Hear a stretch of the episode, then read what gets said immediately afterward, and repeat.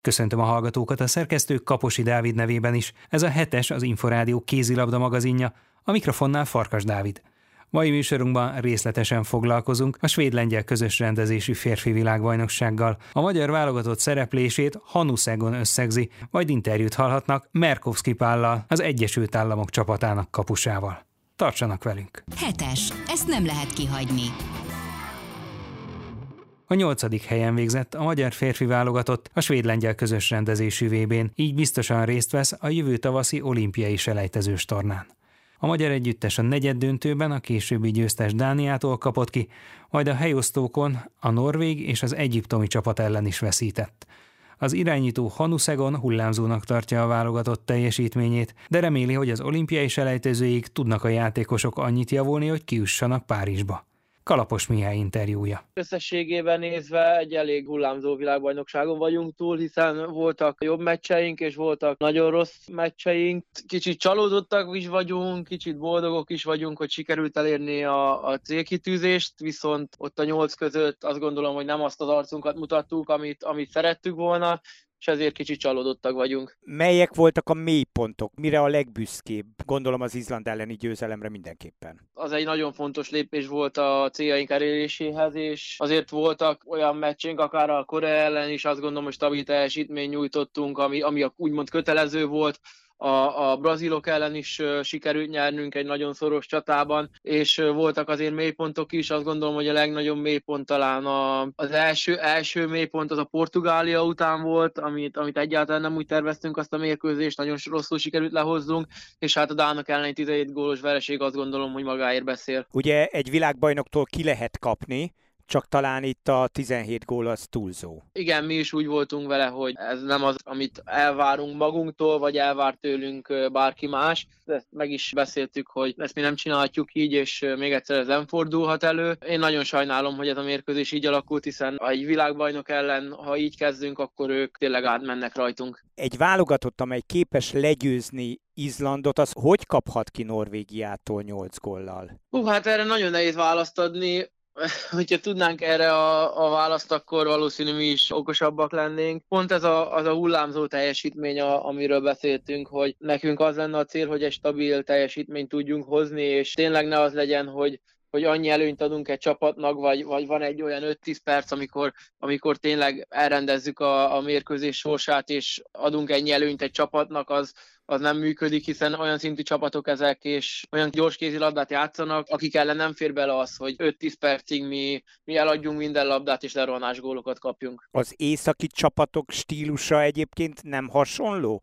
Tehát nem hasonló játékot játszik Izland, Norvégia és Dánia? Azt gondolom, hogy hasonló játékot játszanak. Talán annyi, hogy Izlandnál igazából csak az egy az egy elleni kézilabda, amit játszanak, és azért a norvégoknál talán kicsit több az átlövő játék, játék és a beállós játék, de, de hasonló azon nagyon gyors kézilabdát játszanak, de hát minden mérkőzés más szóval, szóval ott az izlandi meccsen azt gondolom, hogy nagyon jól tartottuk magunkat, és a végén egy extrát tudtunk nyújtani, viszont a norvégok ellen jól tartottunk magunkat, az elején föl is jöttünk egy góra, viszont ott kritikus szituációkba hibáztunk, amit megbosszultak. Egyiptom ellen pedig a hetedik helyért egy kétszeri hosszabbításos mérkőzés következett, és a vége 36-35 lett oda, de itt mi hiányzott? adtunk a, az Egyiptomnak egy fél időt igazából, az első fél időt teljesen szinte oda ajándékoztuk nekik, nem úgy sikerült az első fél idő, ahogy terveztük, nagyon sokat hibáztunk a, a kapus ellen, és ezért nem volt szorosabb az első fél idő. A másik fél időben viszont megmutatta a,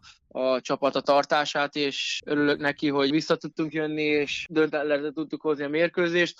A hosszabbításban viszont ilyen apró dolgokon múlott, egy kiadott helyzet el tudja dönteni a hosszabbításba az egész mérkőzést. Ugye megvan az alapcél, tehát a jövő márciusi olimpiai selejtező tornára kijutott a magyar válogatott, azt még nem tudjuk, hogy kikkel fog majd ott játszani, de lehet addig annyit fejlődni, hogy kijusson ez a csapat Párizsba? Azt gondolom, hogy nem is a, a fejlődés, amit, amit mondanék, vagyis hát mondhatni fejlődésnek is, hogy, hogy, hogy egy stabil kézilabdát tudjuk játszani, amiről, amiről eddig beszéltünk, hogyha mi, mi stabilan tudjuk azt hozni, amit a jobb, jobb meccseken kézilabdáztunk, és meg lesz a megfelelő akarat is a tűz a pályán, akkor, akkor tudunk fejlődni, igen. Hogy zajlik majd egyébként most a következő jó néhány hónap addig a tornáig? Tehát mennyire lesz lehetősége a válogatottnak, hogy együtt formálódjon, alakuljon? Pontosan a programot még nem tudom. Ugye még nekünk lesz még majd márciusban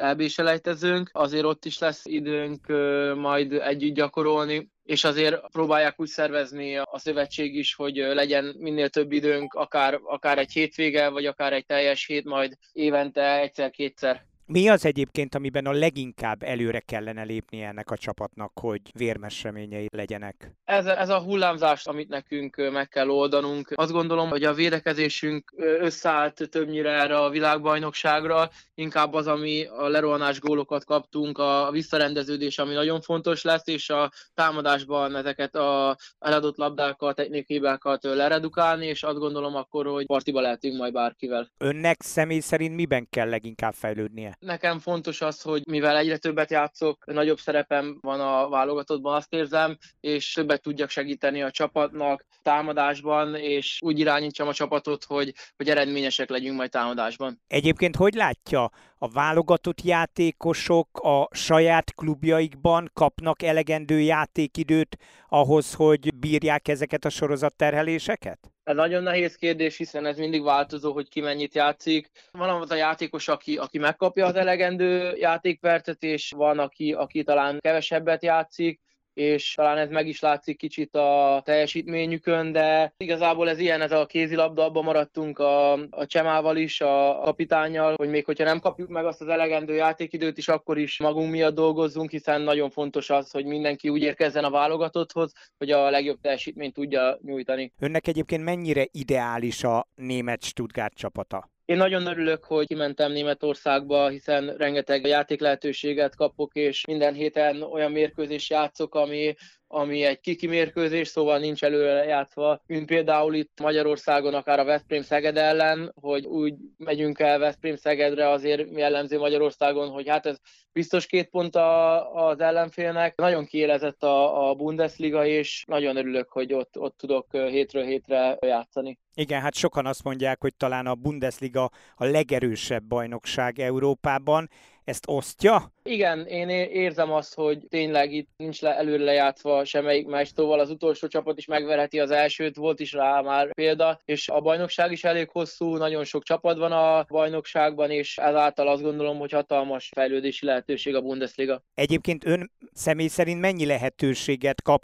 Kap-e annyit, amennyit szeretne, vagy ezen még javítani kell? A tavalyi évben szinte majdnem végigjátszottam a, a mérkőzéseket, szóval az, az nagyon jó volt. Idén is is az elején szinte végigjátszottam, most volt egy edzőváltás, és most így elosztjuk a másik irányító a játékperceket. Bízok benne, hogy majd azért itt a, a tavasszal még talán mennek föl a játékpercek, de hogyha így marad, akkor sem leszek elégedetlen. Hanu Szegonta a VB 8. magyar válogatott irányítóját hallották.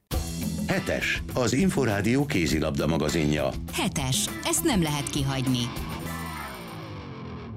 Kettős állampolgárként az Egyesült Államok válogatottjának kapusaként vett részt a VB-n Merkovski Pál.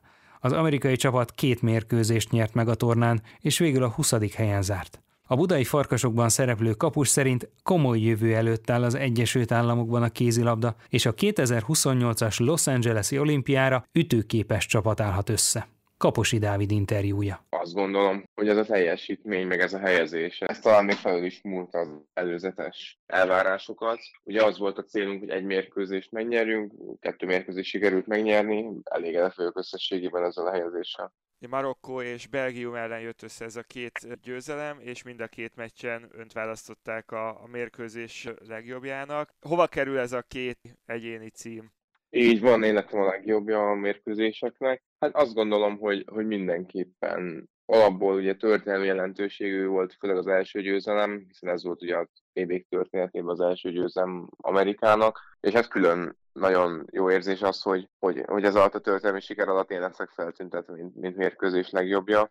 Azt érzem, hogy ez jó visszaigazolása annak, hogy, hogy jó úton járok, hogy megéri ilyen sokat dolgozni, meg ilyen sokat áldozatot hozni, és, és természetesen a, a csapatnak is a hálával tartozom, mert ő, tényleg ők is sokat segítettek, meg hozzátettek ehhez a teljesítményhez. így összességében akár lehet mondani, hogy eddigi pályája csúcsa volt ez élményeket tekintve is? Mind szakmailag, mind, mind emocionálisan azt gondolom, hogy valóban ott van talán a, a top háromban, de mindenképpen az elmúlt pár évnek ez talán a, a legjobb élménye, meg a legemlékezetesebb élménye. Menjünk egy kicsit vissza az időben, ugye legutóbb talán itt Magyarországon a szélesebb közvélemény, vagy kézilabda szeretők akkor hallhattak többet az Egyesült Államok válogatottjáról, amikor két évvel ezelőtt a világbajnokságon indulhattak volna, aztán ugye közbeszólt a Covid, ön akkor is a keret tagja volt, végül is akkor ugye nem tudtak játszani, vissza kellett lépni a fertőzések miatt. Mi történt az amerikai kézilabdázásban, illetve a válogatottban az elmúlt két évben? Az a eltelt idő alatt ugye szerintem nagyon fontos megemlíteni, ugye, hogy erre a világbajnokságra nem rendelkezett szabadkártyával az amerikai csapat. Tehát erre a világversenyre nekünk kellett kiharcolni a kiutást. Ez azért mondom el, mert aki nem tudja, esetleg ugye a 25-ös és a 27-es világbajnokságra szabadkártyával rendelkezünk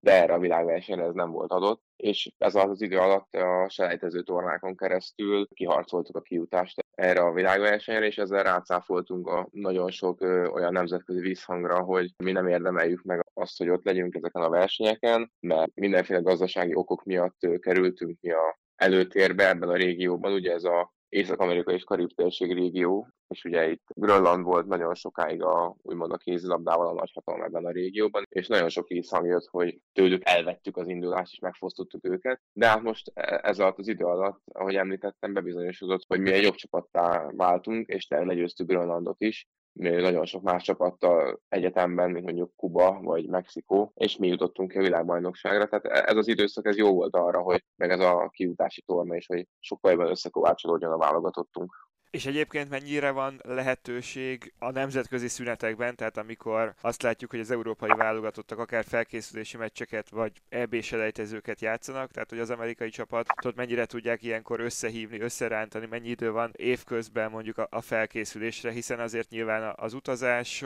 nem teszi ezt könnyűvé, egyszerűvé. A helyzet igazából nagyon hasonló, sőt igazából teljesen megegyezik azzal, mint amit bármi európai válogatott átél, tehát nekünk is minden nemzetközi válogatott héten, ami, ami ki van jelölve a Nemzetközi Szövetség által. Van válogatott edzőtáborunk. Az utazást olyan szempontból könnyíti meg, hogy ugye a, most is a világverseny a csapatból a 24, ez a bőkeretben levő 24 játékosból 22-s állampolgárok, tehát többnyire európai székhelyen rendelkeznek, és akkor így Európán belül meg tudjuk oldani az edzőtáborokat. Szóval minden ugyanúgy történt, mint bármely másik válogatottnál ez a két-három havonta vannak válogatott összetartások. És talán az, hogy most következő szintre lépett a csapat, abban szerepe van nyilván a szövetségi kapitánynak, Robert Hedinnek is, aki ugye korábban játékosként a svédekkel volt kétszeres olimpiai második, előtte pedig a Norvégonál volt szövetségi kapitány. Milyen szakember ő, mennyit tettő hozzá ehhez a szintlépéshez? Én azt gondolom, hogy nagyon nagy szerepe van benne, és főleg azért, mert ő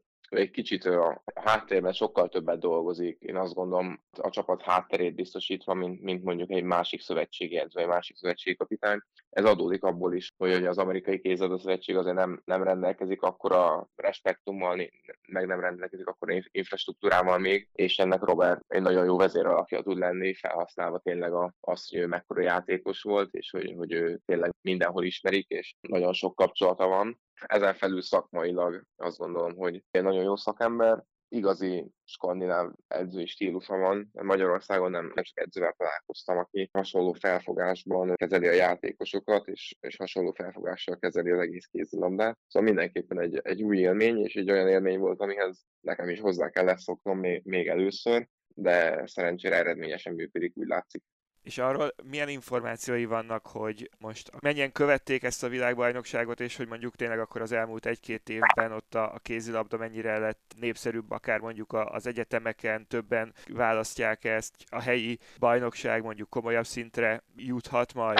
Én azt gondolom, hogy sokan követték a mérkőzéseket az államokban. Nagyon sok pozitív visszajelzést kaptunk főleg a közösségi médiákon keresztül, és nagyon sok történetet hallottunk, hogy, hogy Amerikában a, a sportbárokban és, és tényleg a, az edzőtermekben, meg, meg egy csomó ilyen közösségi helyen bekapcsolták a mérkőzéseket, mert olyan szerencsés helyzetbe kerültünk, hogy a egyik legnagyobb sport televíziós csatorna közvetítette a meccseinket Amerikában, és azt a visszajelzést kaptuk, hogy nagyon tetszett az embereknek, és igazából nem is számított annyira, hogy, hogy rengetegen, sőt igazából hogy senki nem is ismeri a kézilabdát, mert onnantól kezdve, hogy amerikai válogatott, meg amerikai zászlós, amerikai színek, ő tényleg együtt élnek a, az egésszel, és ahogy nézték, és szurkoltak a csapatnak azért, mert Amerika, meg amerikai csapat, sokan megértették, meg elkezdték átélni a játékot, és nagyon, nagyon pozitív a, a visszajelzés, és nagyon sok olyan visszajelzés érkezik, hogy sokan szeretném magukat kipróbálni. Szóval remélem, hogy, hogy ezzel így elindult egy ilyen hullám Amerikában is. Tehát akkor egyre többen az amerikai médiában önök közül is egyre többen szerepelnek, tehát hogy már így ilyen szempontból is akkor felfigyelnek a csapatra?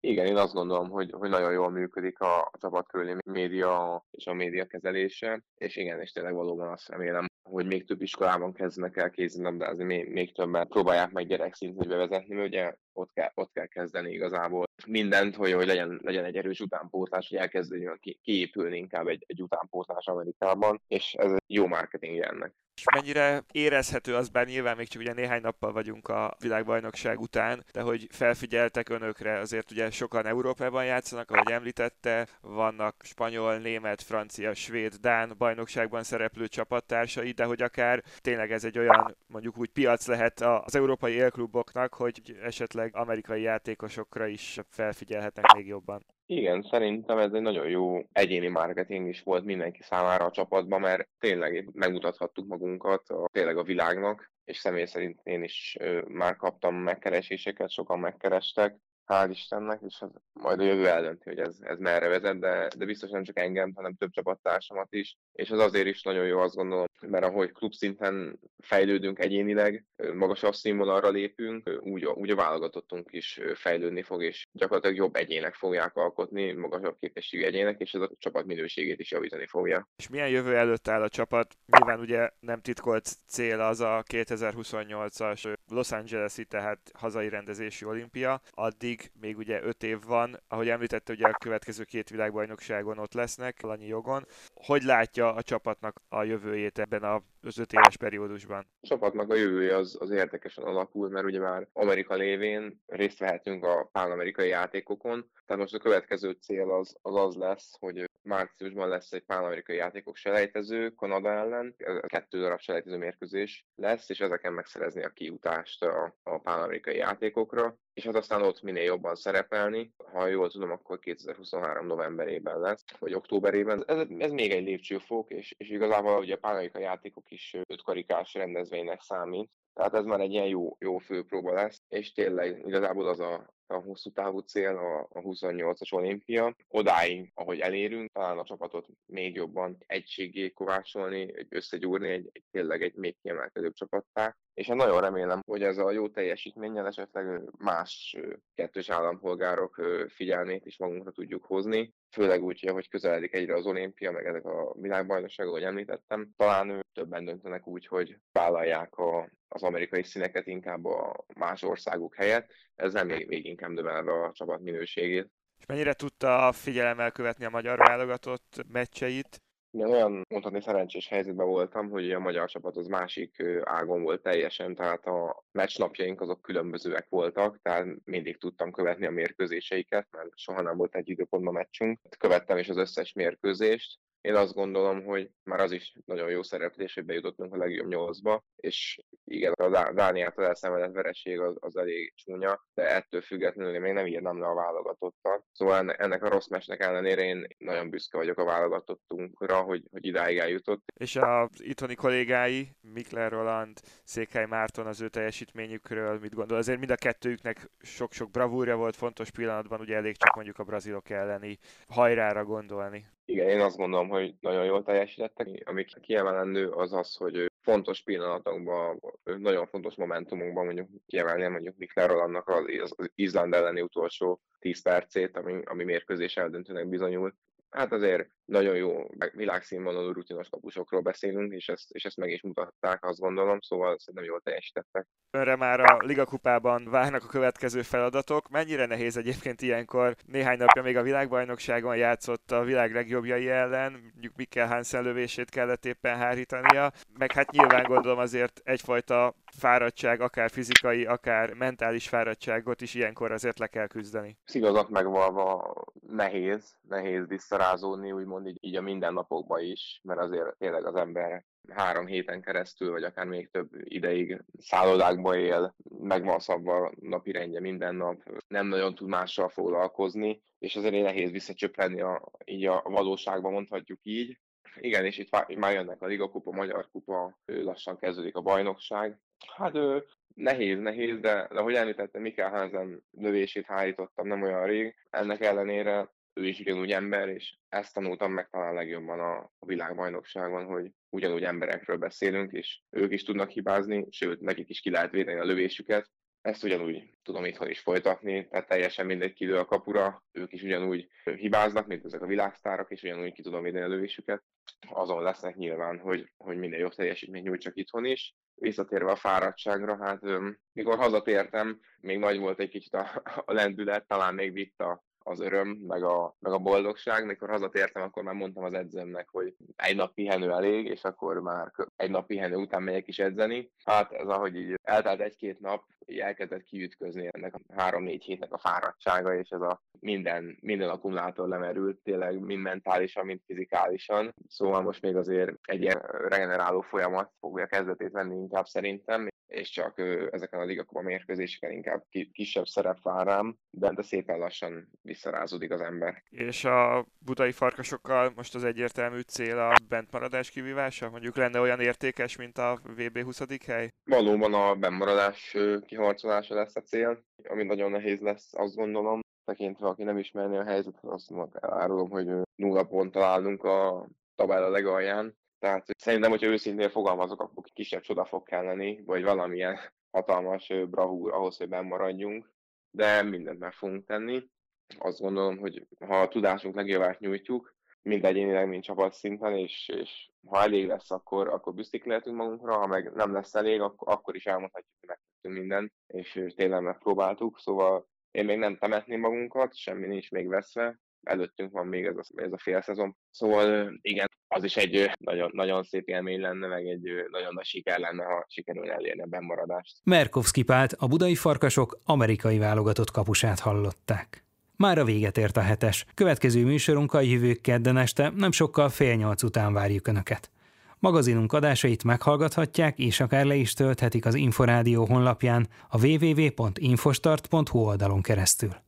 A szerkesztő Kaposi Dávid nevében is köszönöm figyelmüket, én Farkas Dávid vagyok, a Viszonthallásra.